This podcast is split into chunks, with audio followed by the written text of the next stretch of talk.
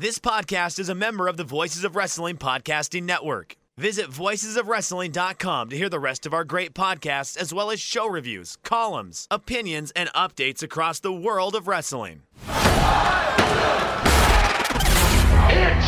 my music. You're listening to Music of the Mat on the Voices of Wrestling Podcast Network. Hello, and welcome to Music of the Mat, the podcast devoted exclusively to the music of pro wrestling. It's all part of the Voices of Wrestling Podcast Network. I'm your host, Andrew Rich. This is episode 105, and it is volume 2 of our look at some classic Joshi themes. And today I am joined by my guest from volume 1. He is the host of The Truepenny Show, as well as an editor at Steel Chair Magazine. It's James Truepenny. Hello, James. Hello, how are you? I'm good. How are you? I'm fine, thank you very much. I'm having a wonderful day. It's March, and I got to wear shorts today. That's never a bad thing. Yeah, I mean, here in Massachusetts, it's been like in the 50s lately, so it looks like the weather is starting to turn here, um, which I like, you know, because, you know, no more puffy coat and no more hat, no more gloves. so I'm I'm looking forward to, you know, spring and summer, that's for sure. Yeah, for sure. It's it's been a long, cold winter here. yeah, yeah. Um, been a long, cold year in general. I think. Yeah, yeah, yeah. Um, well, it's good to have you back on the show here. Uh, it's been a while since you were on, a couple of years actually. And um, I asked this to Garrett last time. Um, how have you been doing during the pandemic? Um, it's it's not been the best of pandemics, as they rarely are. Um, it's been pretty horrible, to be honest with you. Unfortunately, I lost my father just before Christmas, um, and I lost my aunt a week later.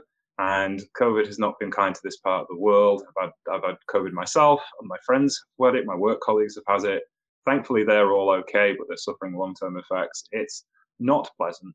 Having said that, I've watched a lot of wrestling. I've written about a lot of wrestling. I've recorded loads of podcasts about wrestling. In fact, today I was recording a podcast called Today at which we've been doing. I pretty much started doing last year to fill the hours, basically, being sat at home with nothing to do. So every time New Japan do a big tour like the Best of Super Juniors or the G1, I do a podcast called Today At, and it started off as a little 10 minute podcast. And then my friend Christy, who used to be a really big fan of New Japan, has just recently got back into it. She said, I'll do them with you. And they went from these little 10 minute like sports report things to hour and a half chats um, a big, big, deep, in-depth storyline and character stuff, which is kind of what we do really well. And Christy has also lost a parent to COVID as well, so it's kind of a bit of therapy for us to catch up as friends because we haven't spoken to each other in, in, nearly about the same time as, as since I did this podcast, um, and get to fall back in love with New Japan Wrestling and out of love with New Japan Wrestling uh, a little bit as well. yeah. Well, um, well, first of all, I am sorry for your loss. That that's just awful having to to go through all that. Um, as I know, many people have had to go through. Yeah. Because yeah. of the pandemic around the world. But um, I'm glad you're keeping busy. That's for sure. That's an important thing to do. And and wrestling can be that escape for a lot of people. Um, of course, it helps when the wrestling is good, mind you. Uh, that that helps a lot. Um, and, and you did mention uh, New Japan. Uh, that's a, a, real frustrating thing right now. I, I find is, is, the inconsistency of New Japan these days, where you, you, watch one show and it's like, man, what are they doing? They've lost the plot. It's not good anymore. And then you watch the next show and it's like, oh my god, this is amazing. The match of the year contenders. Oh my god, like it's so, it's so frustrating that inconsistency. But you know, then again, that's wrestling of all kinds over the years. Wrestling, it, it can be great, it can be downright awful, but you know, it's always been there for us through thick and thin, and that's something to appreciate at least. So that's it. It always was. But I watched um, Jay White and Dave Finlay this week, and I said to Christy at the time, my dad would have loved that match, and I'm glad I got to see it because it was his kind of match, especially as as I did the math today and realized I've been watching the Finlay family wrestle for 40 years now and that made me feel really old. but in a good way, I've had 40 years of Finlays in my life. How awesome is that? Yeah, there's four generations of those guys, so there's been a lot of them, that's for sure. um, now, if I remember correctly, you're also a music teacher, right? That is, I'm not teaching as much music as I used to, as you can probably imagine. Yeah, I was wondering about that. Like, do you have lessons still over Skype or whatever? Or? Yeah, exactly that. I do Skype lessons, private teaching wise, which I can do anyone in the world. So if anyone would like a guitar lesson, you can uh, send me a note on Twitter at Sheriff Lone Star, and and I will quite happily charge you money to teach you how to play guitar. Um, I my schoolwork, I'm in and out of one school because they don't want people who are going from school to school, obviously. So I had some time off from that, but I got back to that a couple of weeks ago. My main school I work for, I'm not teaching music because we're not allowed to sing in school because obviously to be blunt, spitting and breathing on each other is not good in this particular situation. Um, and we can't do music the way we used to. So we kind of have to sit there with laptops and beat out tunes, which isn't doesn't require as much as my support as it used to do. and I can't be everywhere. I can I'm only allowed in one room. So I've got my class and one of the class I deal with, and that's it. So not as much musicy stuff as I used to, but I have played a lot of guitar. As you will today, of course. You have yes. the guitar at the ready here, so.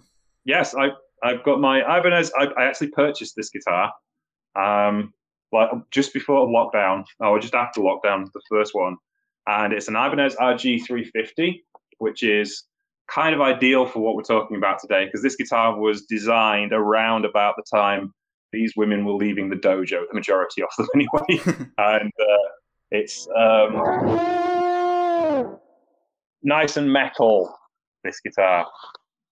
Yeah, sounds great, man. I mean, I know when I have Chris Novembrino on the show, he brings his guitar at times too. So um, I, I, do like having the guitarists on to you know play a few notes here and there. It's a lot of fun, absolutely. Um, well, uh, anyway, James, uh, it is March, International Women's Month, and uh, back in 2019, I had you on to discuss some classic Joshi wrestling themes, and now you're back for round two here. Um, it's funny, uh, in between your appearances uh, from March of last year, I did an episode about ruthless aggression WWE diva themes, uh, which, as far as like the wrestling goes, is a rather far cry from the world of classic Joshi, I think, because no bra and panties matches for Akira Hokuto or, or Manami Toyota, no no mud matches for Kyoko Inoue. I don't think they're James. So no, no, no, it's not their thing really. But I did have a conversation. Well, the other thing the other day, an indie wrestler called Aspen, and she posted a picture of her. It was a it was a selfie, and she showed her knees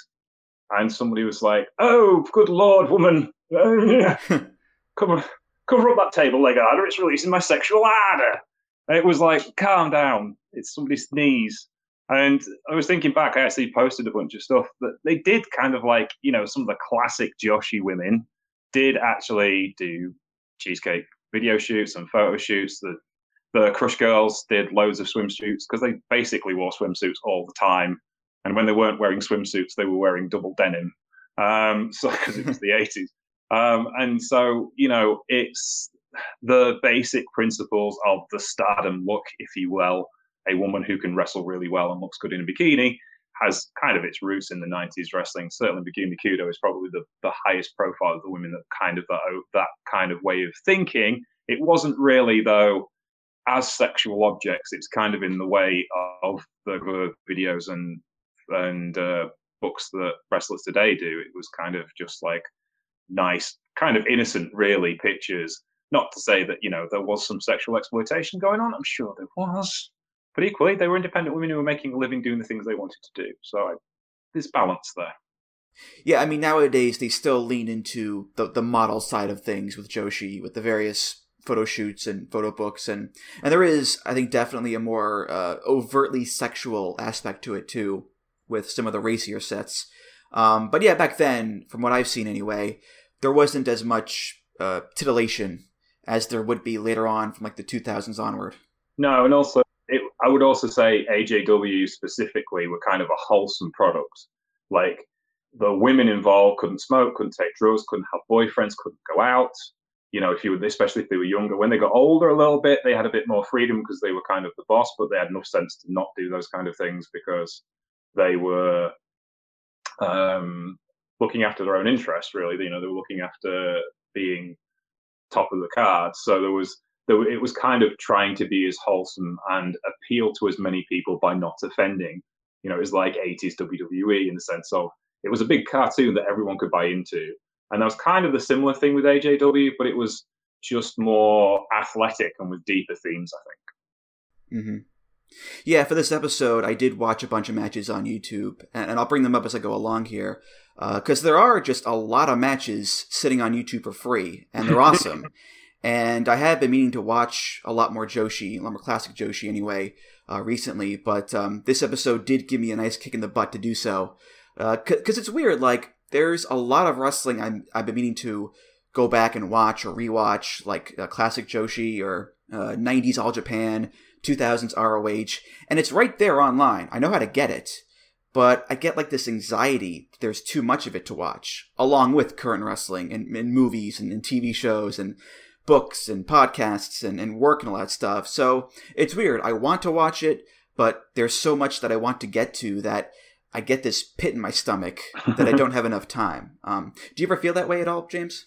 I, I, I think so. I I mean, for me, it was kind of like it it was kind of the culture I grew up in. So like as far as being a music fan is concerned, I couldn't afford to buy records every month. So I would go to the library and order a record or a CD, and it would come in, and they were trying to build their music collection up. So pretty much anything I asked for, they would get.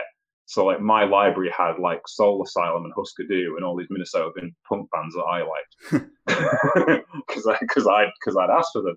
And so when I was younger, it was like trying to troll through five videos, getting them at wrestling shows, one thing another. So for me, it's kind of like I'll pour up with a lot to watch a wrestling show.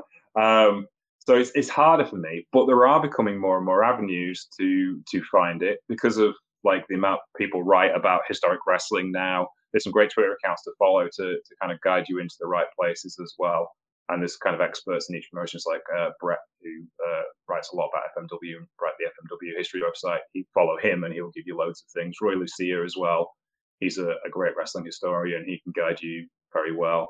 Uh, if I may blow my own horn, my own show kind of has a guide, the, the Beginner's Guide to Japan, which looks at specific shows and and uh, kind of gives you a guide through them as well. We're doing one on Monday actually, which is a very kind of Japanese British centric because someone has managed to do rips of the wrestling channel um, GAEA shows from the 19 early 2000s. So they had the contract with GAEA, and one of my friends, Mo Chatra, who writes for the Daily Mail here and also wrote for Power Slam magazine at the time, did the commentary on them. So they're Joshi wrestling and it's Meiko Satomura and Devil Masami and Mayumi Ozaki and you know the gods of Joshi um, on promotions with English language commentary um, from Mo, who's great, and we're going to do a show about that on Monday. So you know you can you can find different avenues, and I understand what you mean about it being intimidating because it is a you can get a bit lost if you're not careful. Yeah, I mean it's up there on YouTube for free, so I better start watching it as soon as I can because who knows in this day and age how long those videos and channels are going to be up there for? Because you mentioned Roy Lucier, his channel got nuked yeah. not too long ago. Um, Monsoon Classic got nuked. Uh, Cubs fans Lucha channel got the boot a few years ago. Like the internet is just it's this amazing thing where all sorts of wrestling can be at your fingertips, but it can all be taken away just like that, which yeah. doesn't help the anxiety, I don't think, but that's the give and take of the internet, I guess, James. That, that's it. I mean, I had the neat trick of downloading lots of it when it was easy to download YouTube videos. So I have DVDs full of the stuff, um, which I copied from my dad because he wanted to see it and he he had no access to the internet nor any idea how to do it. So I've got two copies of them. So I, I can I can put them back on Google Drives eventually, I guess.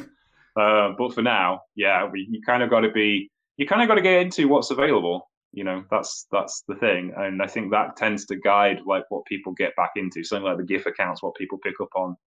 It's kind of like there's also a bit of a blank area with Japanese wrestling where there was kind of a, an impression that it wasn't great.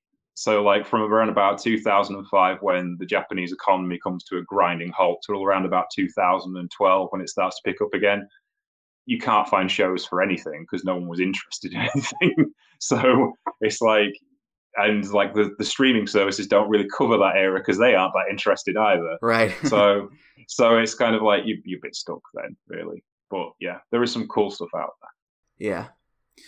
So let's start things off here. Uh, we have seven themes to play, and we'll begin with Aja Kong, who we just saw actually in the AEW Women's Eliminator Tournament.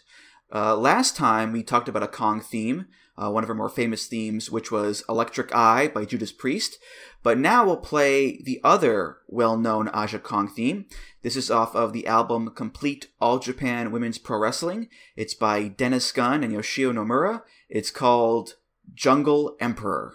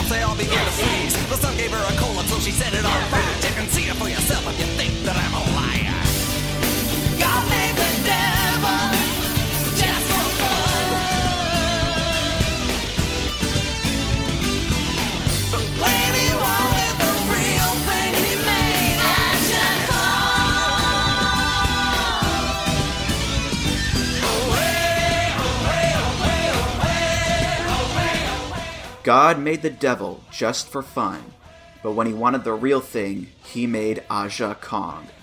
That might be the greatest line from a wrestling theme ever, because it, it just sums up Aja Kong to a T. She is the last person you want to wrestle. She's mean, she's scary, and she's gonna hurt you. Like, even if the song was just that one line, it would still be a tremendous song, James. It's brilliant. Oh, it's perfect. It is absolutely perfect. It fits everything about Aja Kong just so well. You know, it is it's the perfect line. She, of course, of course, the devil made Aja Kong. No one else could imagine. No, no human could imagine such a thing. You know, she is the wrestling's greatest monster heel. You know, you look at her and you look at monster heels today, and they're only just catching up with what she did. You know, and and as a person, she had so much.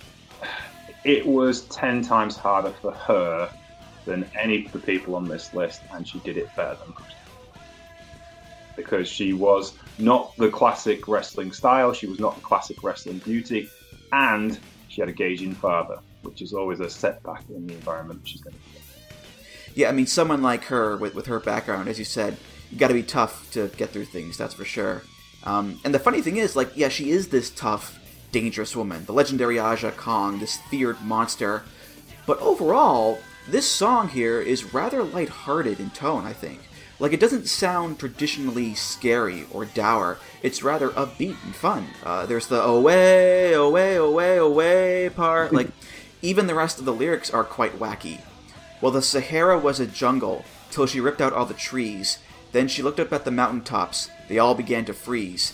The sun gave her a cold until she set it on fire. Check and see it for yourself if you think that I'm a liar.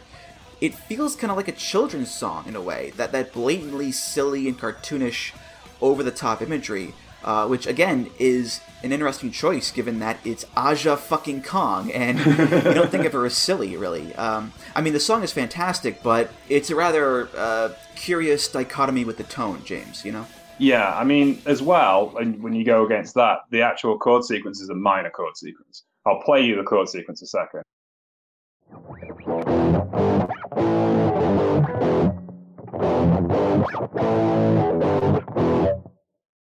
So that's EGA.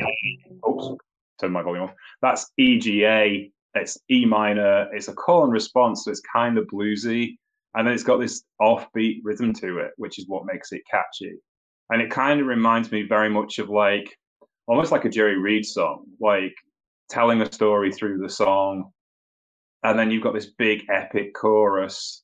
Not necessarily the way away away bits, but the the length of the notes of the held for such a long time. I think it's the Yoshio Nomura's vocals are like wailing away in the background. So it's kind of odd that it's from this storytelling place that's really accurate, but the delivery, especially uh, Dennis Gunn's delivery, is really dramatically over dramatic. And yeah, there's so much going on with this it's just like, and then you realize what the, what it, it was debuted at the the Big Egg Universe show, it's the biggest rest, women's wrestling, all women's wrestling show of all time, and it was debuted for the final match of the V Top tournament where she wrestled Akira Hokuto, and she came out to that music, and they spent a million dollars on her entrance alone.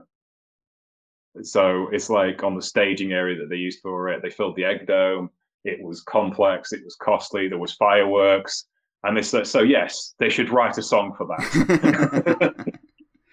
yeah, um, it's also obviously very different than Judas Priest is, of course, uh, which is full throttle heavy metal, straight for the neck. So a real stark difference there too. Um, but regardless, I wanted to have this on here because it's such an iconic theme, and I wanted to start us off with it too because it's an all timer, James. It's an all timer. Yeah, I agree with you. I think it's it's the most fun let's be honest. It it's it kind of makes things a bit cartoony, but as well they were trying to soften her edges at the time because they're going into this big cross promotional feud with everyone in Joshi. You know, this is this is high stakes wrestling, and I think there was kind of an if you look at the history of that 93 to 95 period, this was really intense stuff. And anything you could do to take the edge off it made it a bit more, you know, it wasn't so much of a dramatic slog. I mean, that that show itself was a 12 hour, 22 match epic that most people didn't finish till the end, didn't last the whole day there. And it was hard work. We did it on the Truepenny show a couple of years ago, and I think it took us three hours to review every match. And it's funny, it's not just wrestling either. There was like kickboxing and, and shoot boxing there too, and all this amateur stuff and, and dwarf wrestling as well. And um, also there's Akira Hokuto and Aja Kong. So it's it's a real eclectic mix, that's for sure. Yeah, um, Animal Hamaguchi's daughter in an amateur wrestling uh, demonstration, which doesn't really quite work because amateur rings are like three times the size of pro rings. So, so it doesn't quite work the way you want it to. There were some things that were experimental, but they were trying to celebrate women's wrestling and women's fighting generally, and that, that we can support, especially in International Women's Month. Up next, we'll look at the theme for Mima Shimoda, uh, best known for being one half of the tag team LCO, with Etsuko Mita. Uh, LCO stands for Las Cachorras Orientales, which is Spanish for the Oriental Bitches, which is just a tremendous name for a team. Uh, Mima's theme, which was also occasionally an LCO theme, is by Yasumitsu Shimizu, off of, again, Complete All Japan Women's Pro Wrestling. This is Mima the Sensation.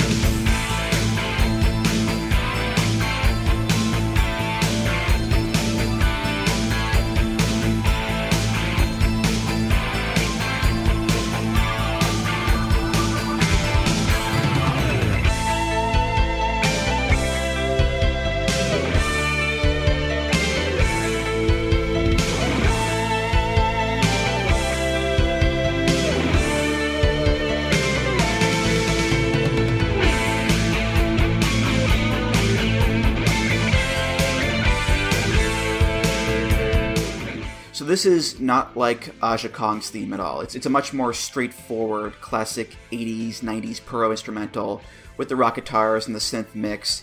Has a great guitar solo in there, a little bit of the traditional East Asian flavor too. So it's not a song that will stand out all that much amongst the many others like it, but I think it's one that will always work, especially in that era, James. Yeah, I mean, it, it is the it's the kind of quintessential Joshi 80s wrestling theme or 90s wrestling theme. It's it, it's it's an ode to like guitars like this one, the Floyd Rose guitar especially because of the way the tremolo works. I will give you a quick demonstration. I can make my tremolo make horrible, horrible noises because it will just run the strings to slack like this.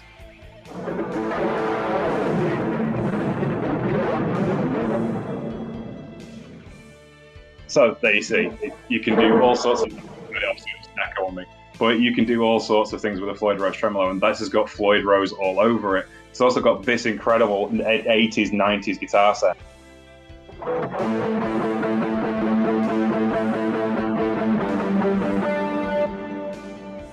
And it uses those double stops in the guitar sound, which is like a classic 80s rock. It's incredibly uh, Def Leppard. You know, you could imagine Mutt Lange sat in a studio and Phil Collen plays that. And it's like, oh my god, we've got to press record.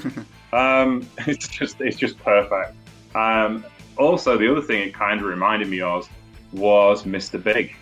This is a very Paul Stanley guitar part, not Paul Stanley. Um, oh, I've forgotten the name of the guitarist from Mr. Big. That's really awful.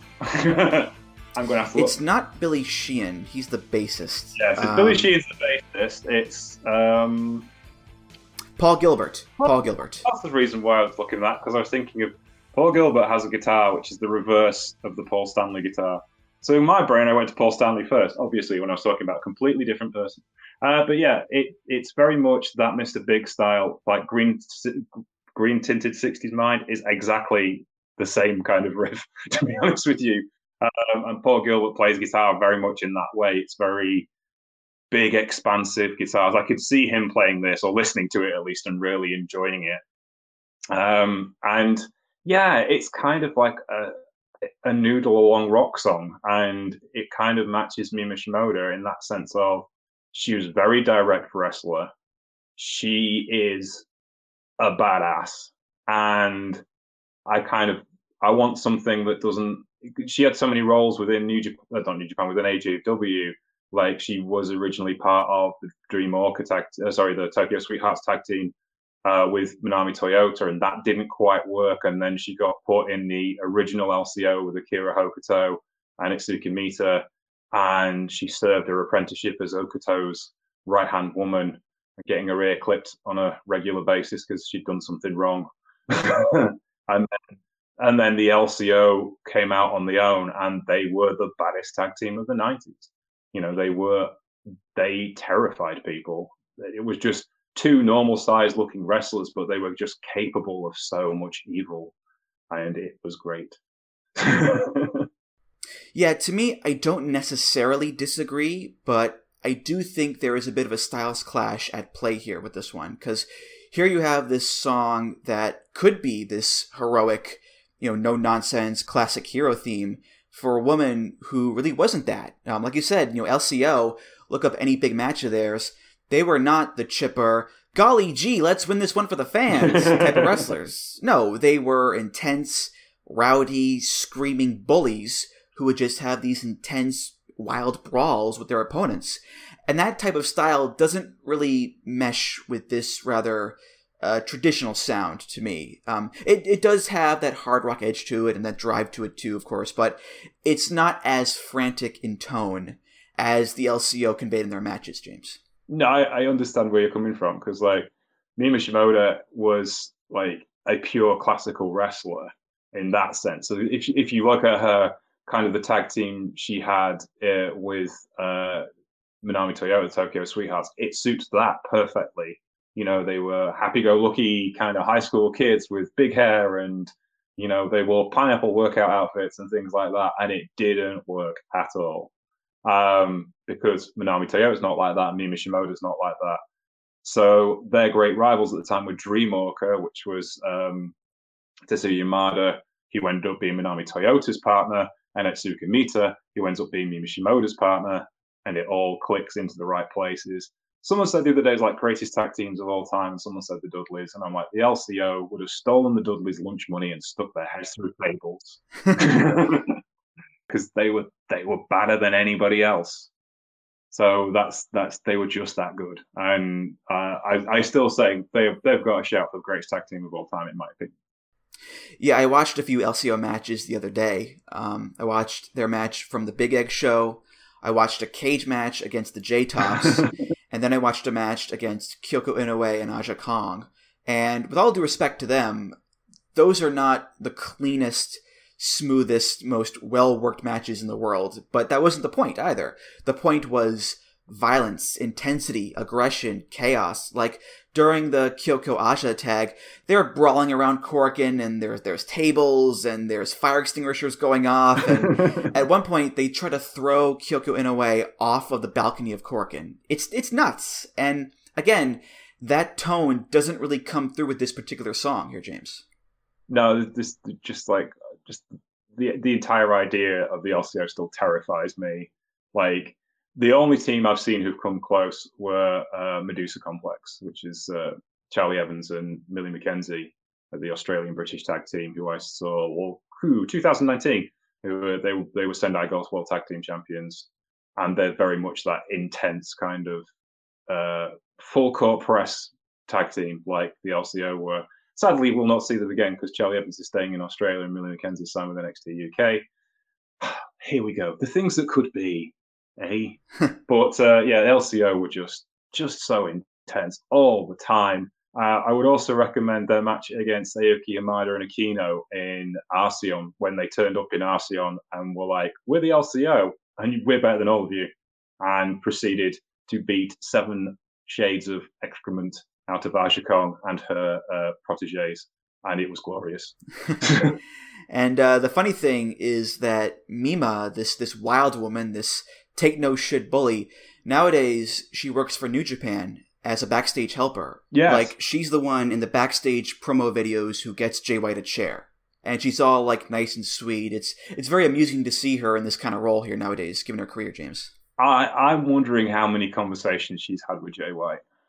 I really do because there's there is there is some parallels there, um, in in his career and hers, and yeah, if she'd be the ideal person you'd want handling talent as a road agent or just as a helper and offering advice at the right moment because she's still one of the best heels I've ever seen. Yeah, she's the one where Jay cuts that amazing promo after Wrestle Kingdom where he falls over and is like, Will somebody fucking help me? She's the one who picks him up. So there's like an established relationship between them in those videos. She still manages in CMLL on occasion. Well. Oh right, um. Okumura. Yeah, yeah, yeah. yeah. So. Aren't they married in real life too? I yes. Believe? Yeah, she, there's there's a big crossover between the Joshi women and and uh, luchadoras generally. You know, because of even more so than the men. I mean, you got Fantastic Maniac Tour, and obviously places like Osaka Pro, and Michinoku Pro, and UWA were were very Japanese influenced. Sorry, lucha influenced Japanese wrestling, but a lot of the excursion that happened out of AJW were just straight to CMLL, um, and for GAEA it was UWA and and AAA. So there's uh, people like uh, Ayako Hamada speaks fluent Spanish and fluent Spanish and wrestles for for AAA, obviously, because the father was Gran Hamada, who did the same kind of deal uh, with UW in Mexico as well as running his own promotion. So there's a lot of crossover between Lucha and uh, AJW. Akira Hokuto was CMW, CML rather, uh, world's women's champion. So yeah, there's a lot more crossover with women than you'd actually think, but there is. Well, speaking of wild women and uh, speaking of cool names for wrestlers, up next we'll look at the theme for Dump Matsumoto, which, if you don't know who she is, picture a woman named Dump Matsumoto that's her. Just a real big bad motherfucker. Uh, Dump, a member of the Villainous Alliance with fellow baddie Bull Nakano, among others, in All Japan Women's. And her theme is by the Black Sounds Orchestra off of Pro Wrestling Q3D. This is Black Devil.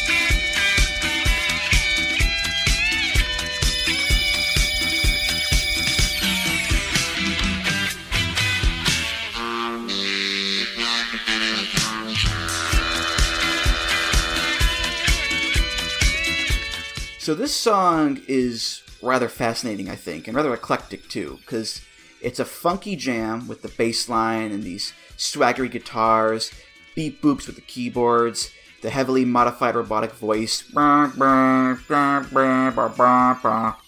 So it's rather futuristic sounding at times. But then it devolves into like a 70s pop song with the female singers and the hand claps, the bongos, and then it's back to the funky future jam. Thank you.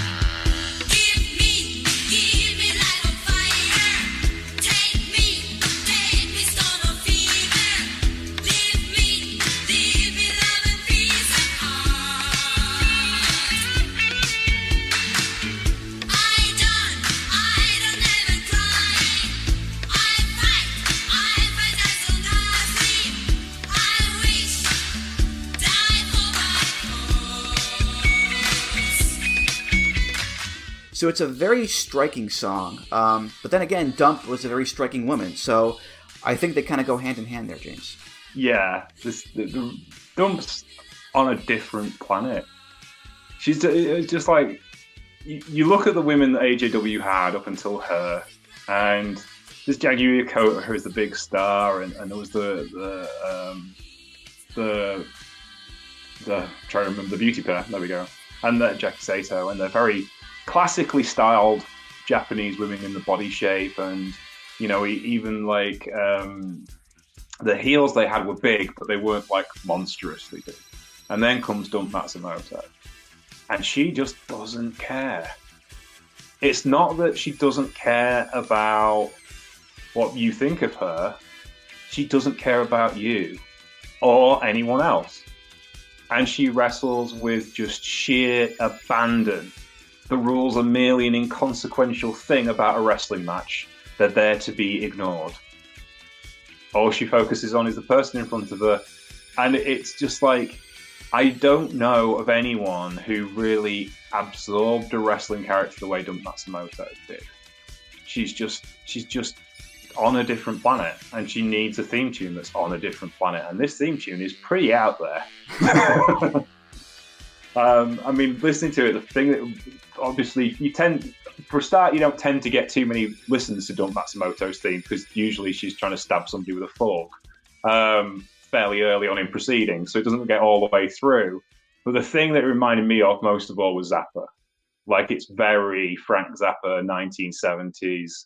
Um, the way that they use the intervals, the instrumentation for it, the complexity to it as well. You know, it's kind of like Simon like I can imagine Adrian Belew having a great jam over this. um, it's very much that style of techno kind of maths rock that that Zappa really pioneered in that time period when kind of studio technology caught up with what he was trying to say as a musician and he could afford the performers that he wanted. You know, if you were in Zappa's band, you were as good as it got because uh, you had to be because you there were very few people on the planet who could play the stuff that he wanted to play and this reminds me of that. It's a little bit straighter it's a little bit more pop but it's very much in that mold of just out there rock from the 1970s and zappa was kind of the king of that. Yeah again recurring motif here so far with the contrast between wrestler and theme. Dump is this you know big mean scary looking woman and then you have that middle portion there in her song. Um, lyrics are a little hard to make out with the accents, but you can pick up lines like "Give me, give me life of fire, leave me, leave me loving peace of heart. I wish die for my cause. It's my life." Like those are not necessarily lines or vocals for a heel like Dump, especially the vocals, which to me are more akin for people like the Crush Gals or whomever, you know, proper faces. So if it was just the funky part with the robot voice and the beep boops, I think it would make a lot more sense as an overall theme. But those nice poppy vocals in there, they are quite jarring, and they do make this theme stand out in the context for someone like Dump. Yeah, yeah, it's, it's Dump's a unique wrestler. I think as well in this time period they weren't, they haven't quite got the overall presentation right yet. And if you think about it, like the big names prior to this point, had all sung their own theme tunes. Like the Beauty Pair had hit singles. Jackie Yokota has been touring in a band ever since she retired as a wrestler. or like the first retirement as a wrestler. I don't think she will ever retire. But you know, she Jaggy Yokota is like a, a, a highline punk singer. You know, in Japan, she has she has a band. She's she's pretty fa- pretty famous as a singer as she is as a wrestler. Dump wasn't going to be singing anything. Let's be honest. um, I just speak, then you know you can tell that there is there is not a singing voice in there. There may be a screaming voice in there, but there's not a singing voice in there. And, and again, it's like, how do you write a piece of music to match Dump Matsumoto? Like she is just oh, just insane. So yeah, yeah. I mean, maybe it is a product of like you know the era where so much of 70s and 80s Joshi is tied into pop music at large. Mm. We talked last time about the Crush Gals having their own albums and singing their own theme. Uh, same with like the Jumping Bomb Angels too. Um, and the funny thing is, you know, you mentioned Dump not having a good singing voice. She has an album too yeah. called Dump the Heel, where she sings like metal songs, which is very appropriate for her, I think. So, yeah, it is weird to think of some big and scary heel like Dump having the poppy singing aspect to her in any way. But again, that might just be part of the culture of Joshi at the time. Yeah, one of the oddest things I ever saw in wrestling was one of the early Marvelous shows. Marvelous is the promotion that's currently owned by Chigusa Nagayo. And when she first started Marvelous, she was kind of like experimenting with the presentation of wrestling because Chigusa was always interested about the, the cult of pro wrestling and because she is essentially a large part of that cult um, and trying to figure out different ways of presenting stuff. And one of their early shows, which was kind of a poorly attended show because they were a new promotion, but she had Dump tagging uh, with someone who I can't remember, but um, Chigusa Nagayo's band played all the themes. So there's a point where Dump Matsumoto is stood in the ring listening to Chigusa Nagayo, her lifelong nemesis, singing her theme tune. And it's weird. Because Dump just kind of stands there and goes, eh, it's pretty good. then just taps the Singapore cane on the top rope along to the music, nods appreciatively, and then the faces come out.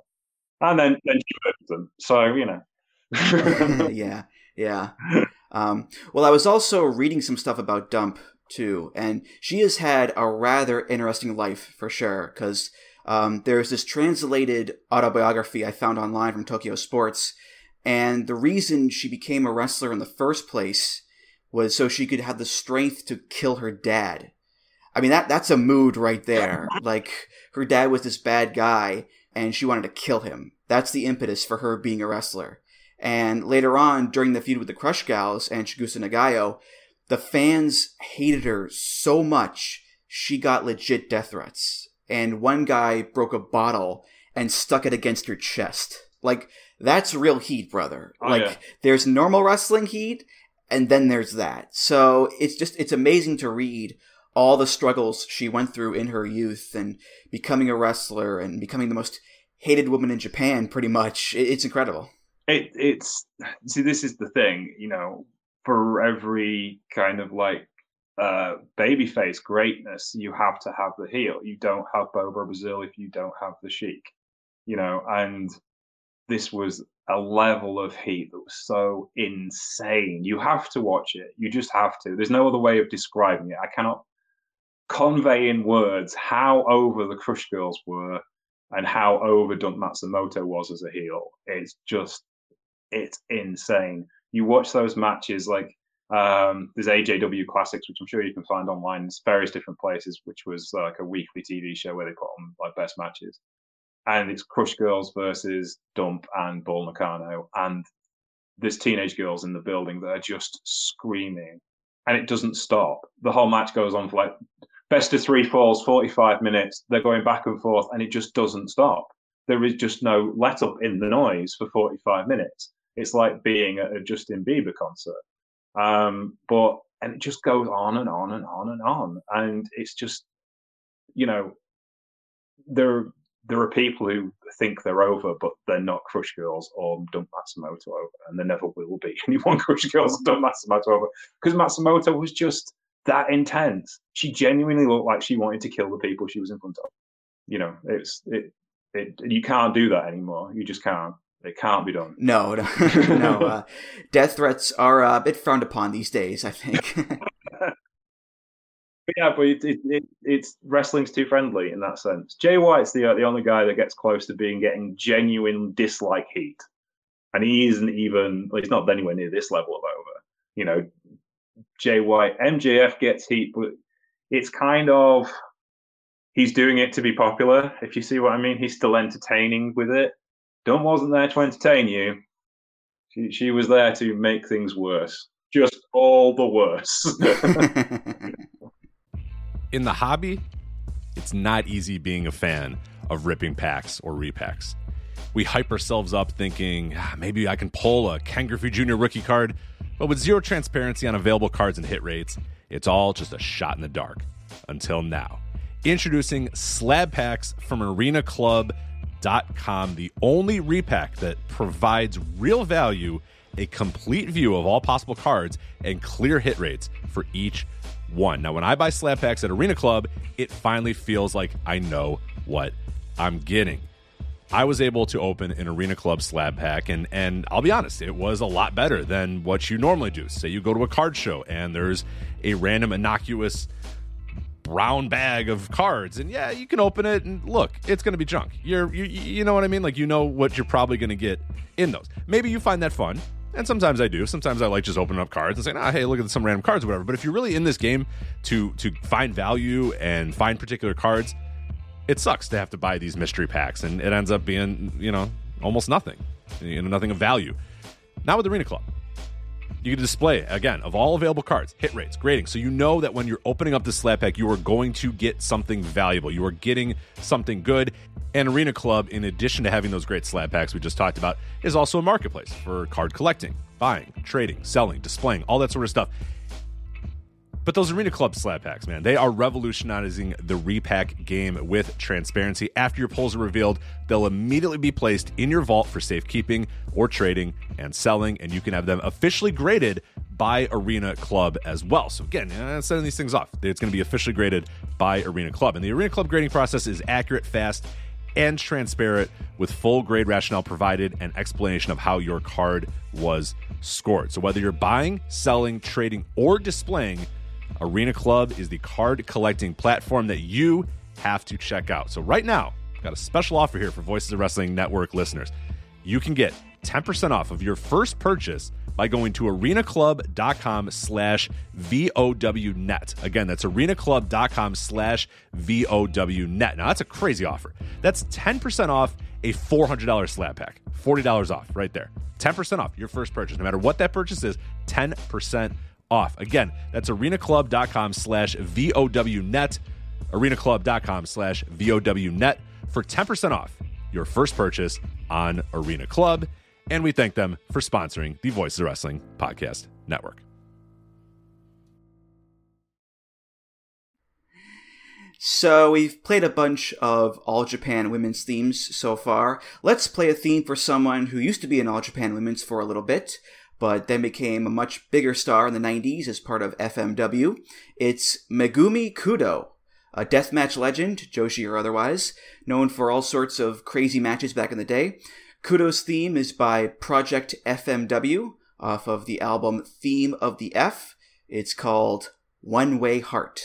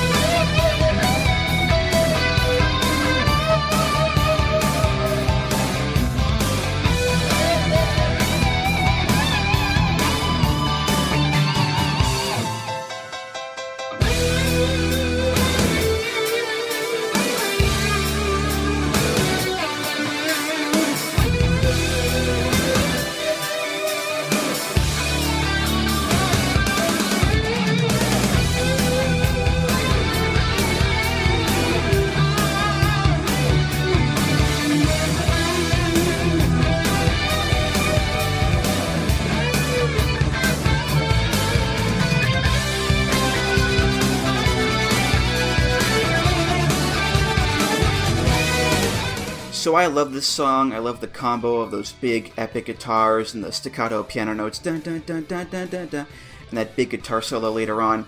It gets the blood pumping. It's very exciting, and in a place like FMW, where it's this big time atmosphere with all sorts of crazy brawls and death matches and so forth, you want a song that will convey that level of excitement and atmosphere. And this song does a good job in doing that, I think. Um, to me, it's like a more updated, harder version of Mima's theme, where it doesn't really stand out as this unique thing, but it still works really well as a theme. What do you think, James? Yes, it's it's a brilliant interpretation of like the character of Megumi Kudo. You know, it's in the sense she's kind of like FMW's Mima Shimoda or Manami Toyota. She was the girl next door. She was meant to have mass appeal, and she certainly did have mass appeal. Um, and it kind of rocks along. FMW had really good choices for their theme songs. You know, Onita's theme's amazing. You know, it's just perfect for him. And this is kind of perfect for Megumi Kudo.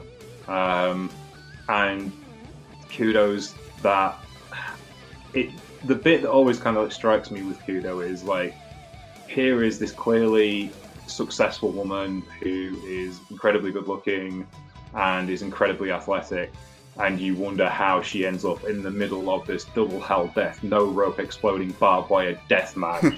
because it's like, how did your life lead you to be here? so I know how your life leads you to be here, and I'm still not sure I quite understand all of it, uh, but it's the choice you made, and by gum, you were the best hardcore wrestler ever.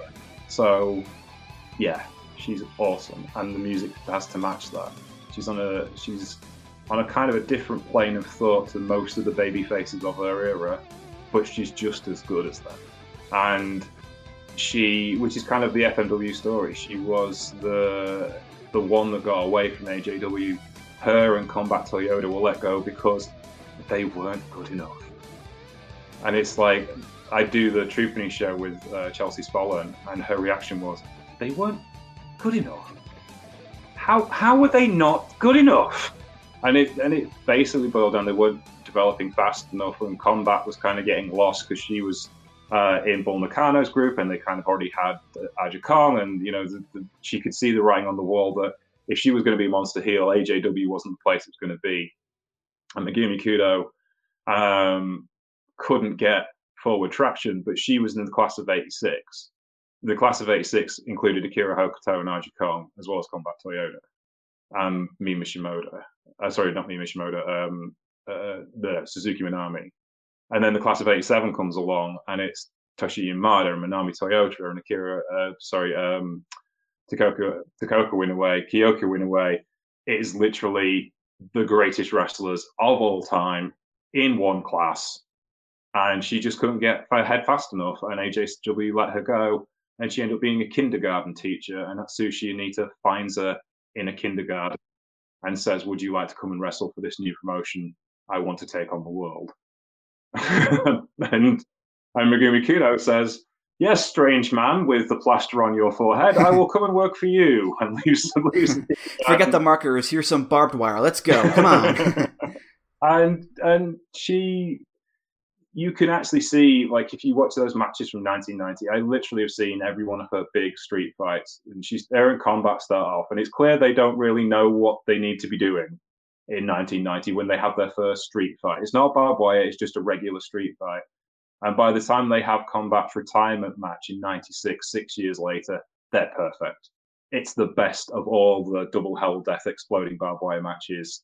There was a couple of call outs in it in the Jon Moxley uh, Kenny Omega match the other week from that specifically from that match if you if you know that match well. So, you know, it's kind of like it gained in its notoriety because of that. And she was for a long time, Megumi Kudo was the biggest draw in women's wrestling. She she held the record for headlining her and Shark. Uh, so, sorry, everyone's probably pronouncing her name. Shark uh, held the record for a mixed gender wrestling card live attendance, which was 14,000 at Megumi Kudo's retirement show at Yokohama Arena.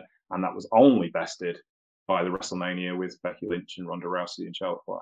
So that will tell you how big a deal she was. Yeah, I mean, it just feels like a big time theme. It just has that feeling, like a, like a four pillar theme. That Yeah. epic, this song means business mentality. There's no cutesy synths or hand claps or whatever. it's just a badass theme from start to finish. And yeah, you, you think of Kudo as this total badass wrestling in crazy barbed wire matches against Combat and Shark. It totally fits. Um, but again, there is a little bit of contrast too, because Megumi Kudo is this lovely woman in a nice pink and white outfit, very cute, very approachable. And then, oh, here comes the blood and the barbed wire and the explosions. Let's Yeah. get crazy. So, yeah, it's amazing to see that this nice looking, presentable woman is one of the icons of hardcore wrestling alongside these grizzled, um, for lack of a better term, crusty guys like Mick Foley and, and Terry Funk and Onita and Mr. Pogo, Abdul the Butcher, like all these crazy, scarred up, disgusting looking legends, and she's right there with them. And I think this badass theme helps with her credibility too. Yeah, I think so. I mean, if you say like the four pillars, I think if you had the four pillars of FMW, it would have to be Onita, Pogo, Combat, and Megumi Kudo. They were the ones that held the whole thing together. And we, we, myself and John Dinsdale, who, who joins me on the Truepenny show, we just watched like the last big FMW shows, and it's amazing how quickly it fell apart when they all left. it's just like, oh, oh dear, oh. So yeah, um, but yeah, kudos, kudos, just great. I just love watching her wrestle. Um, she's just fantastic. And uh, what go if we we're talking about the start, like in, it's intimidating to go and find all this stuff. There's loads of kudo stuff out there, and she's just absolutely classic babyface, and you, you should watch her. And a lot of people, a lot of wrestlers should watch her on how to be a great babyface. Mm-hmm. Well, the thing is, um, her previous theme to this is a song called "Keep On Running," which she sang, and that's a total pop rock anthem. Like it's inspiring and driven and hopeful. So it's kind of like how with this theme, she's a lot harder now and grittier, and all that poppy fun has been beaten and bloodied out of her in those death matches. so there's a fun contrast there too. Um, but uh, but yeah, Kudo is awesome. I mean, she invented the Kudome Valentine, which is the Vertebreaker, the Cop Killer. I mean, that alone, she deserves to be lauded for the rest of time because that move is so sick. yeah, she she also had great dives too. She was like, um, she was as good an aerial wrestler as a lot of people who are uh, for a time certainly. You know, she she was she was double tough. She could mat wrestle. Some of the best matches I saw her in were her in combat tagging against Manami Toyota and Toshiyo Yamada at uh, the anniversary shows and and at uh, Dream Slam one. Uh, they were outstanding together as a tag team. You know, they kind of like Kudo Combat was the big heel at the time, and and Megumi was the big face, and they were like, right, let's bury the hatchet because we've got to go wrestle the AJW girls. And then they go against Akira Hokuto and Bull Nakano, and they got beaten pillar to post for 20 minutes. And it's like, no, right, I'm going to pick ourselves up and have another go. And then it, then it was Toyota and Yamada, and they beat them. So it was like, right, okay, we've the world. Now let's go on with our own lives. but yeah, yeah, she's she just um, she's just one of a kind. You just can't get the just the intensity that she had and the style that she had from just such a classical styled wrestler, you know, classic Joshi wrestler put into this otherworldly environment and she made it work. And that this is the kind of thing is as well is that they learned so quickly. You know, you you look at Terry Funk and Atsushi Onita, I think it was the third or fourth anniversary show. And by the time they get to the sixth anniversary show, they have this bank of knowledge and videotape they get to watch to figure out what to do. And Toyota and Kudo are just perfect. They're flawless. It's like the best version of what that style of wrestling should be. so up next, we'll play the theme for Dynamite, not the AEW show, not the kid, not the catchphrase from Good Times. No, it's Dynamite Kansai, who was part of all sorts of promotions back in the day uh, AJW, JWP, GAEA, Oz Academy. One of her themes in JWP is by a Danish band called Pretty Maids off their debut album Red, Hot, and Heavy. It's called Night Danger. Running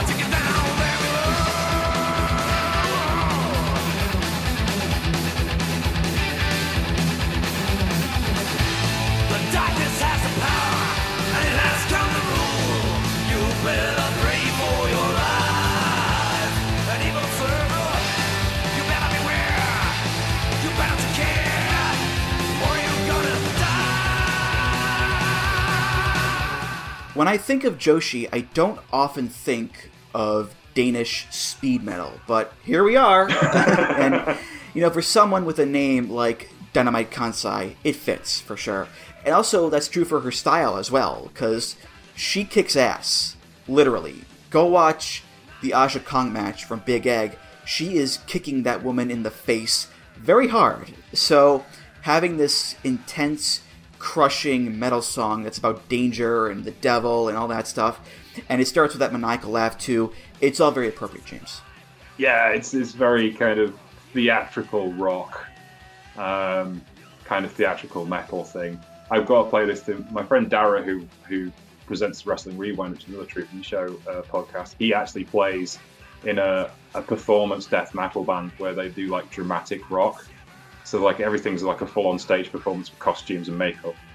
Um, it kind of reminded me of that kind of style of music. It's like it's like the most dramatic thing for the most dramatic wrestler because Dynamite's so intense. Like she's the the the thing is with Dynamite is just like when she goes to a ring and she's prepping and she's quietly in the corner and you just hear her kicking into corner pads, thunk, thunk, thunk, and it's all about intimidation because she's just that bit bigger and that bit thicker and that bit more muscly than the women she was wrestling at the time. She wasn't monster size like Aja Kong or she wasn't monster size like Dump Matsumoto. She was just that bit bigger.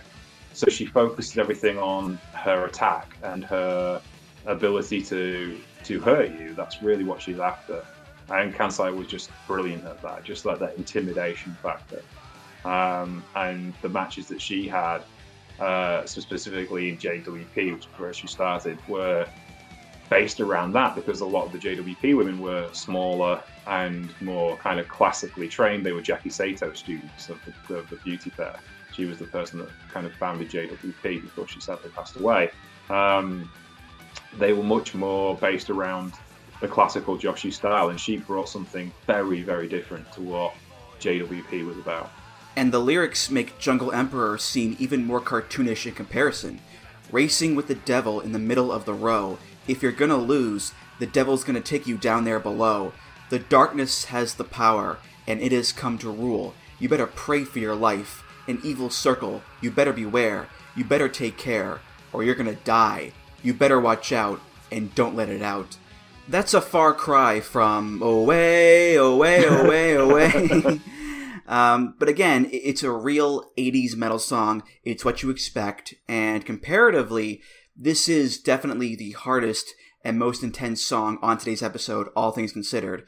Um, but like you said, intensity and Dynamite Kansai go hand in hand. So overall, the music and the lyrics, it's par for the course, James yeah, it's um, yeah, she she's just so. It, it we was talking about like um, AJW not necessarily matching the song to the wrestler correctly. JWP got that bit right because um, it is just like she's yeah, it matches her down to a T, and that straight ahead style is like you need a straight ahead theme. You need something that's very direct and again, she's a kind of larger than life character. She's not like she's a baby face really, so she isn't like a deep dark character like Dump would be or Bull Nakano would be. So she needs something that kind of like announces her presence, and this is really where she's at. I was trying to find out why this band of all bands was used, because like with Judas Priest, everyone knows them around the world, of course. Yeah, yeah. Um, but with Pretty Maids, I had never heard of them before outside of this context. And as it turns out, on their Wikipedia page, it says, over the years, Pretty Maids have sold hundreds of thousands of records, but have never broken through in a major way. Except in Japan during the 1990s. There you go. So, yeah, they were the proverbial big in Japan, to use that phrase. So, maybe it was a case where either Dynamite or someone in JWP liked their music and wanted to use it. I don't know for sure, but the use of a random band like Pretty Maids in general makes a bit more sense given their success in Japan during this time period. Yeah, I'm big in Japan, especially this time of uh, this era, like the 90s, the late 80s and 90s. Uh, technical guitar is still like a big, big deal in Japan. You know, um, people like Paul Gilbert, who we talked about earlier, and Marty Friedman, who was former guitarist from Megadeth, are massive stars in Japan. And Marty Friedman is a good example. He started touring Japan in the late 80s. And when he started touring Japan as a solo artist before he before he got picked up by bigger bands to play for them, they they were basically touring with no money. They could basically basically not make food. You know, you know, they were they were essentially paying to tour, but they they meant they could earn a living as professional musicians. It's where they cut their teeth. But uh, that technical side of guitar playing has been kind of loved in Japan. I'm a big fan of a girl called Lisa X. Uh, she's a YouTuber. In fact, I bought this guitar. You can't see it, but I bought this guitar. It's a great radio. This essentially because I saw it and it was like that's like Lisa X's guitar. Ah, completely fanboying out for someone who at the time was 14 years old because she's like this 14 year old guitar prodigy and she does really cool stuff with guitar. You can go find her on YouTube. There's loads of stuff now. She's about 16 years old now and she tours internationally. her and her brother have a band, and it's but it's that culture of technical guitar, um, and but it means like a lot of these things were influenced by that, and certainly like that big in Japan thing is real. You know, like Mr. Big, as we were saying about, I've seen videos of them playing like Budokan Hall when I know they can't they can't fill a 2,000 seat 2,000 seater in Minnesota, but they'll if they got back together tomorrow, they could go do you know Budokan Hall and do thirteen thousand no problem. Well, that's true for a lot of metal bands, I think. Um, not just in Japan either. You know, look at a band like Iron Maiden, who yeah they do well in the states, but they go to like Europe or South America and they're selling out stadiums everywhere.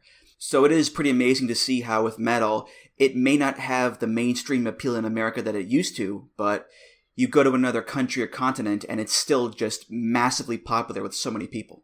Oh, Maiden in Indonesia, you would not believe it. I watched documentary of Maiden tour. It was on BBC one night, and they went to Indonesia. They played this football stadium, sixty thousand, as many women in there as there were men, because you could see the hijabs they were wearing. All went to see Maiden, and I'm like, really?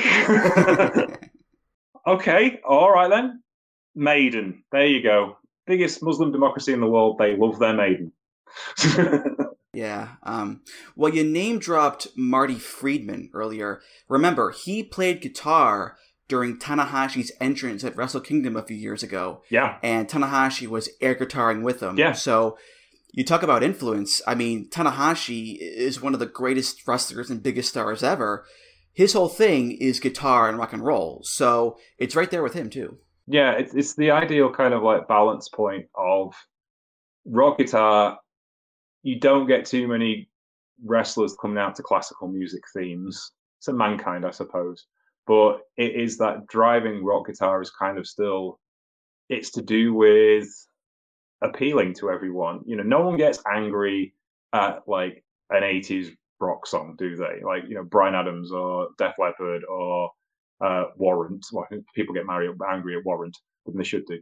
Um, but you know, they get they get don't get angry at that kind of sweet cherry pie kind of wrestling uh, kind of music, and it kind of associates with the big wrestling names of the time. But it kind of like it's a catch-all. It's universal. You know, it's I was interested thinking about this, like at the time, like musically speaking, we're talking like 96 of a lot of these songs, 94, Nevermind had come out, you know, but you aren't hearing any of these white women coming out to kind of like Soundgarden, the Nirvana Pearl Jammy kind of, uh, you know, Seattle rock music, because that doesn't, that doesn't get the blood pumping in the same way. It, that's kind of introspective and kind of personal to the person, to the to the people playing it, and it's relatable in a different way. Whereas kind of like hard driving rock music is Route 66 and a Corvette kind of deal, isn't it? It's it's very it's it's a it's an attainable dream, you know, that kind of music that gives you a certain sense of place in the world. So I think that's that's the thing is like they tend to pick anthems that are a driving because you you've kind of got to get them to the ring. They also have to have momentum to get them there to, so that the performance doesn't slow down, but also to make it uh, approachable so that the actual wrestlers are approachable and you're connecting them with something that's um, inoffensive, but kind of um, I'm trying to think of the word I'm looking for. Aspirational is the word I'm looking for. That's it. You know, I want to be like this person. You know, that's a big thing, especially with AJW fans, because the fans of AJW up until this point were teenage girls. They they they were looking to be. Why why wouldn't you want to be Chigusa Nagayo? She beats people up for a living and looks cool. You know, so that's that's kind of the the thing they're going for. And it gets a bit more complex in the '90s because like boys start watching women's wrestling, and that's when it goes rubbish. No, I'm joking. Um, but that boys do start watching women's wrestling. Men start watching women's wrestling, and it starts being appreciated in the same way as, say, All Japan was at the time, or New Japan was at the time. And it's like you actually look back at it now, and New Japan really technically wasn't as good as the other things around it, which is amazing to say considering the stars they had at the time. But it's like AJPW had like the four pillars and Hansen and uh, Doc and Gordy, and AJW had this raft of great recruits from the late 80s, and FJWP were, were really making a scene, and LLPW had all this talent as well, and FMW did, and they were doing these different things. So, yeah, I think it's really interesting, like this era, and the music they pick is very much more generic to make it more attainable, but more relatable to the people that are doing it that was a long way round, long way round, ranting round to get to my point. Sorry. that's okay. Don't worry about it. Um, that that's why we're here. You know, long rants about music is why we're here. So. so the second to last theme of the episode is for Takako Inoue, uh, best known as the tag partner for Kyoko Inoue in All Japan Women's. Uh, Double Inoue was the team. No relation, funny enough, just a strange coincidence there. Uh, Inoue's theme is by Dennis Gunn, who did Aja's theme earlier. So there he is again. And Taizo Koshiba. It's off of Complete All Japan Women's Pro Wrestling, and it's called She's a Knockout.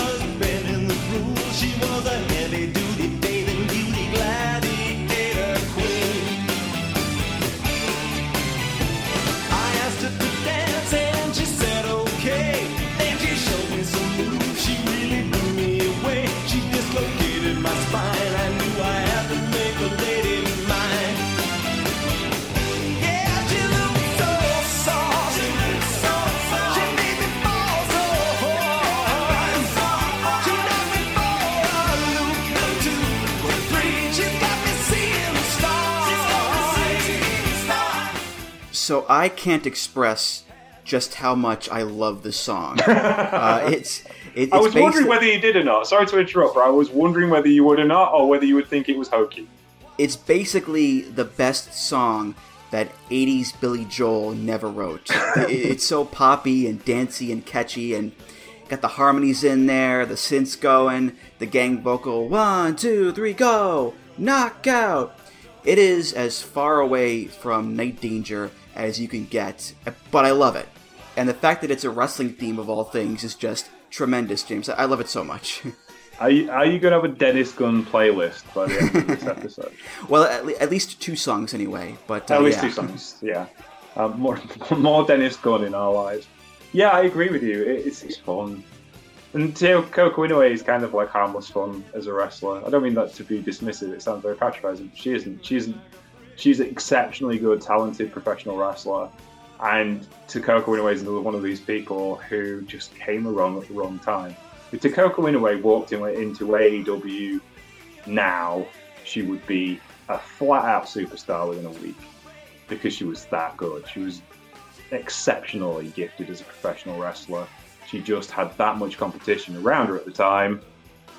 It's not that she was ever bad, it was just that everyone was so much ahead of her. And um, but yeah, but like as a tag team wrestler, she was she was incredible.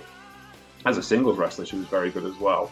Um, and this thing kind of matches her. She is kind of the girl next door, and it, it all kind of clicks with her, that, doesn't it? Yeah, the story of the song is also amazing because it's about a guy who is in love with this pretty girl, but the twist is she kicks ass too. Like she is, quote, a heavy duty bathing beauty gladiator queen, and all she does is do wrestling moves on him and beat him up, and that makes him love her more. So he's basically a masochist, is the story. and it's got lines like, She dislocated my spine, I knew I had to make the lady mine. Yeah, the lady's got charm, she melted my heart while she twisted my arm. She's my favorite playmate, but she plays so rough. I think I'm gonna be dead before I get enough. I oh. love her, I live to bemoan each bruise. She wins every time, but when I'm with her, you know, I just just can't lose. Like, if you look at the story, it's so bizarre, but at the same time, it's it's oddly cute and charming, and fitting for Inoue too, because yeah, she's a beautiful girl, looks lovely, but she'll kick your ass. So it, it's a charming, funny, and very catchy song, and it's so weird, and I just I enjoy it so much, James. it does kind of like like Kyoko Inoue's song that we looked at in the last episode we did together, which was is very kind of like Van Halen derivative throwaway pop rock. Um, but it matched her kind of happy-go-lucky character, and and Kyoko Inoue isn't happy-go-lucky in that same sense. Kyoko Inoue is even to this day. She's still massively enthusiastic about professional wrestling, and you can tell that by the way she wrestles. Whereas Kyoko, uh, sorry, Takako way, was a bit more reserved, but she was still a kick-ass wrestler, and she was a technically gifted wrestler as well. You know, she was like Manami Toyota kind of standards of good on the mat, and um, and she knew how to sell like they all did. Um, it's but yeah, it matches her really well, and I, I, there's a few red flags in there. I think we would say by modern lyrical standards. I think he needs to use metaphor a little better uh, rather than the direct. It reminds me of there's a song called oh um, Ultimate Devotion, which is like a 90s punk song, and about a masochistic relationship. And like the lyrics are very, very similar to this, but he's being serious about his dominatrix, and he isn't being serious about Takako Inoue. We hope, thankfully. Um, so it is it is a laugh this song, but it also does suit the, the subject matter very, very well. Yeah, I just admire the creativity to make a song like this in the first place, because you could do your standard badass instrumental or your standard I'm gonna beat you up, I'm the best kind of theme, but to do a song from the perspective of a smitten masochistic lover boy is rather unique. So hats off to Dennis Gunn for this Anaja's theme. Just you know, just two memorable themes for one reason or another. as as he did indeed read the line when uh, God made the devil just for fun, and even when they wanted the real thing, he made Aja Kong, then obviously, clearly, he is a lyrical genius, and what do I know? um, so yeah, I, I would, I, yes, I agree. We'll give Dennis the benefit of the doubt because clearly a better lyricist than I am. So the final theme of the episode here is for Mariko Yoshida, who was in All Japan Women's back in the 90s, but when the promotion went bankrupt in 97, she left to form a new promotion with Aja Kong and a few others called Arsion, which is now defunct, unfortunately. Yoshida's theme is by Robert Miles off the album Dreamland. It's called Fable. Tell me a fable.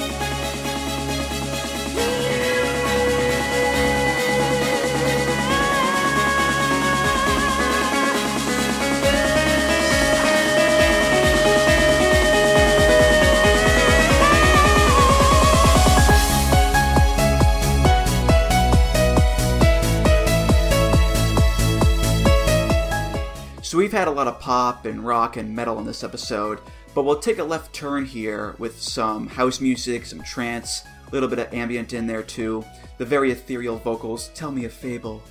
Um, I, I do enjoy this music on occasion, no lie. Uh, and, uh, and the reason I picked it is because it's the most modern theme of the episode, the most recent theme. Yeah. And from my viewpoint and my imperfect knowledge, it represents a changing of the guard with Joshi themes, where in the past you had the more straightforward rock and synth hybrids and maybe some metal in there for the more, you know, heavy hitters and, badasses and whatnot. But as time goes on, Joshi themes are shifting more towards electronica and techno and dance. Not completely, of course, but you look at a lot of themes in like Stardom nowadays, they're very electronica heavy. So there was a shift into this electro style, and I think Yoshida's theme represents that in some way, James. Yeah, I mean, as well, like, it's a shift in Yoshida as well. When Yoshida was in AJW, she was kind of your more traditional women's wrestler, and then when she goes to Arsion, she becomes this badass shoot fighter because the style of Arsion is very shoot orientated, and so she kind of changes her tack as a professional wrestler, and that theme, this theme kind of matches that. She's not like um, a stand-up fighter like Dynamite Kansai. You'd expect something driving and, and forward pitched, and she's not a. She is a badass, but she's not a badass in the Aja Kong kind of monster way. And she's not a girl next door either. You know, she when she comes starts with Arsion, she comes to the ring wearing a Spider-Man inspired like PVC catsuit with shoot shoes and you know uh, killer armbar combination. And of course, she invented the air raid crash, which is the finisher for Drew McIntyre and a bunch of other people uh, in North America now. But you know, like all great wrestling moves, it was invented by a Josh in the '90s.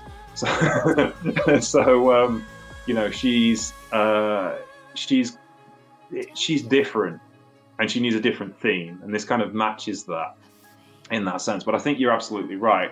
The other thing about this is um, Stardom is, of course, of run, well, it's owned and operated by Bushiroad, which is the parent company of New Japan. But for the longest time, and he's still the general manager of the organization, it was run by Rossy Ogawa, who was who was the founding promoter of Arsion. So though there is a lot of sandboxing goes on in Arsion that you see in uh, Stardom now. They were the first company that I can never remember the name of the hall, but there's a, I think DDT run their shows there now as well, and Stardom do that big stained glass window building. I never remember the name of it, but they were the first. Arsion were the first company to run there. They kind of changed the style and the presentation of pro wrestling. Everyone had a license. Aja Kong was the president of the company. Her license was number one. Um, and then they gave licenses to all the people who joined the company. So you had a wrestling license, and they had ranking systems. It's very much like AEW trying to run a company now in a very serious wrestling way, but there was also more dramatic storylines to it. And they were also uh, training with battle arts, so it was much more shoot style orientated. And they picked up a bunch of people who weren't getting traction in other places. So, um, you know, the LCO came over in '98 from AJW. The um, I'm trying to think of Ayako Hamada had her start there. Akino had her start there. Uh, Fabi Apache had her first Japanese tours when she was 18 there. You know, Arsion had deep connections in very different places uh, because Rossy Ogawa started working for AJW early in his career and kept those connections. And you know, he's still influential today. There were still some mistakes in Arsion, but Arsion probably, I could describe Arsion between 98 and 2000 as one of perhaps my all time favourite wrestling promotion. It was more or less perfect wrestling for three or so years.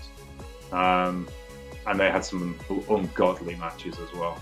And it was it was just really tight, well done professional wrestling. And Yoshida was embodied that. She was like the the the the vessel through which Arsion flowed, very much so in the same way, say like Okada or Tanahashi is for New Japan now. Um, and yeah, I, I, I like this theme tune. It's not my cup of tea musically, but it matches her because it's so different. Yeah, it works too in that she was in All Japan Women's before Arsion, obviously, and her theme there was a song called Butterfly Magic, which sounds more in line with other All Japan Women's themes like Mima's theme and whatnot. Um, that guitar synth instrumental hybrid, very straightforward, very traditional.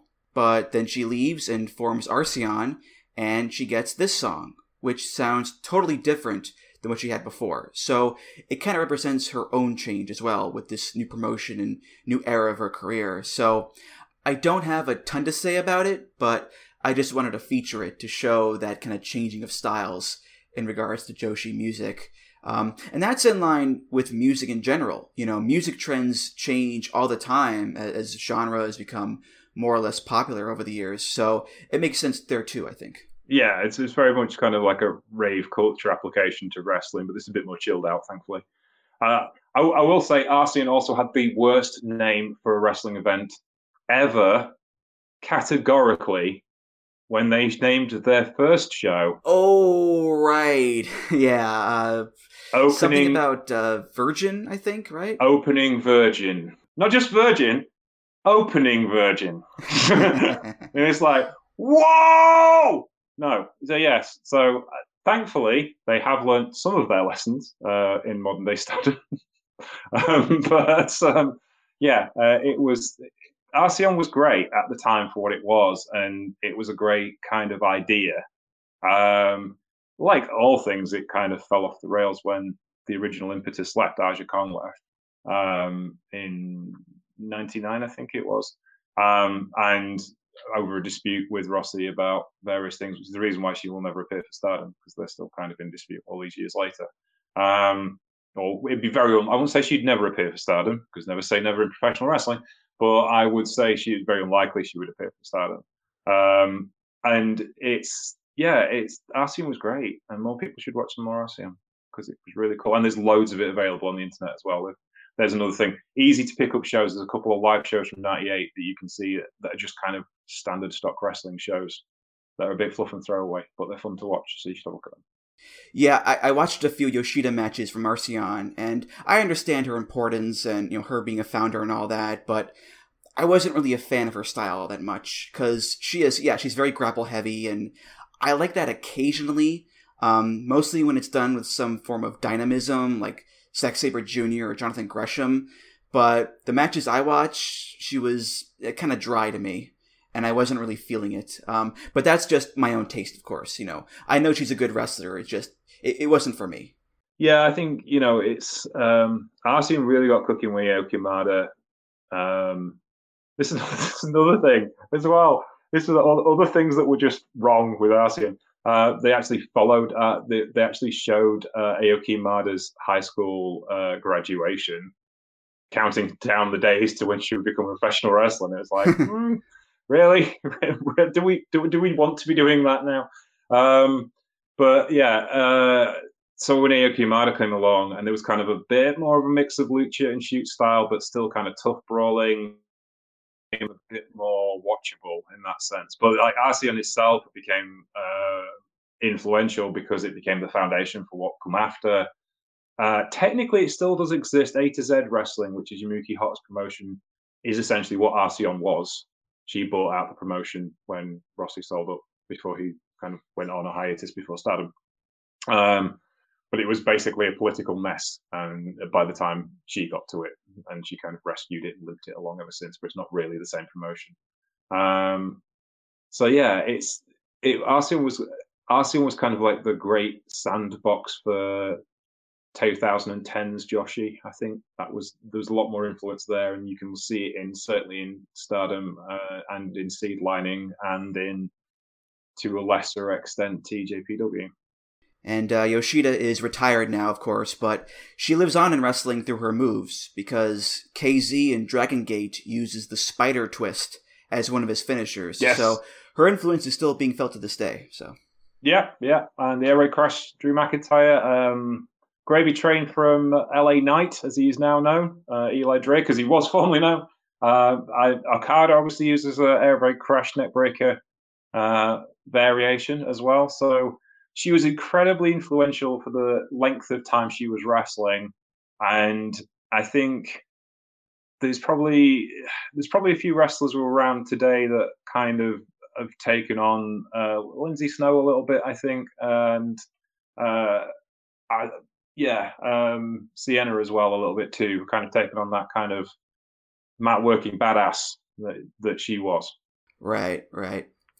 All right, well, that's going to do it for this episode of Music of the Mat. Thank you so much for listening. And uh, James, thank you for being here. This was just so much fun having you on and getting back into the classic Joshi pool here. And uh, you are just like the Energizer Bunny because you just keep going and going and going with this stuff. And I, I mean that in the best possible way, of course, because your knowledge is very much appreciated and always welcome. So thank you.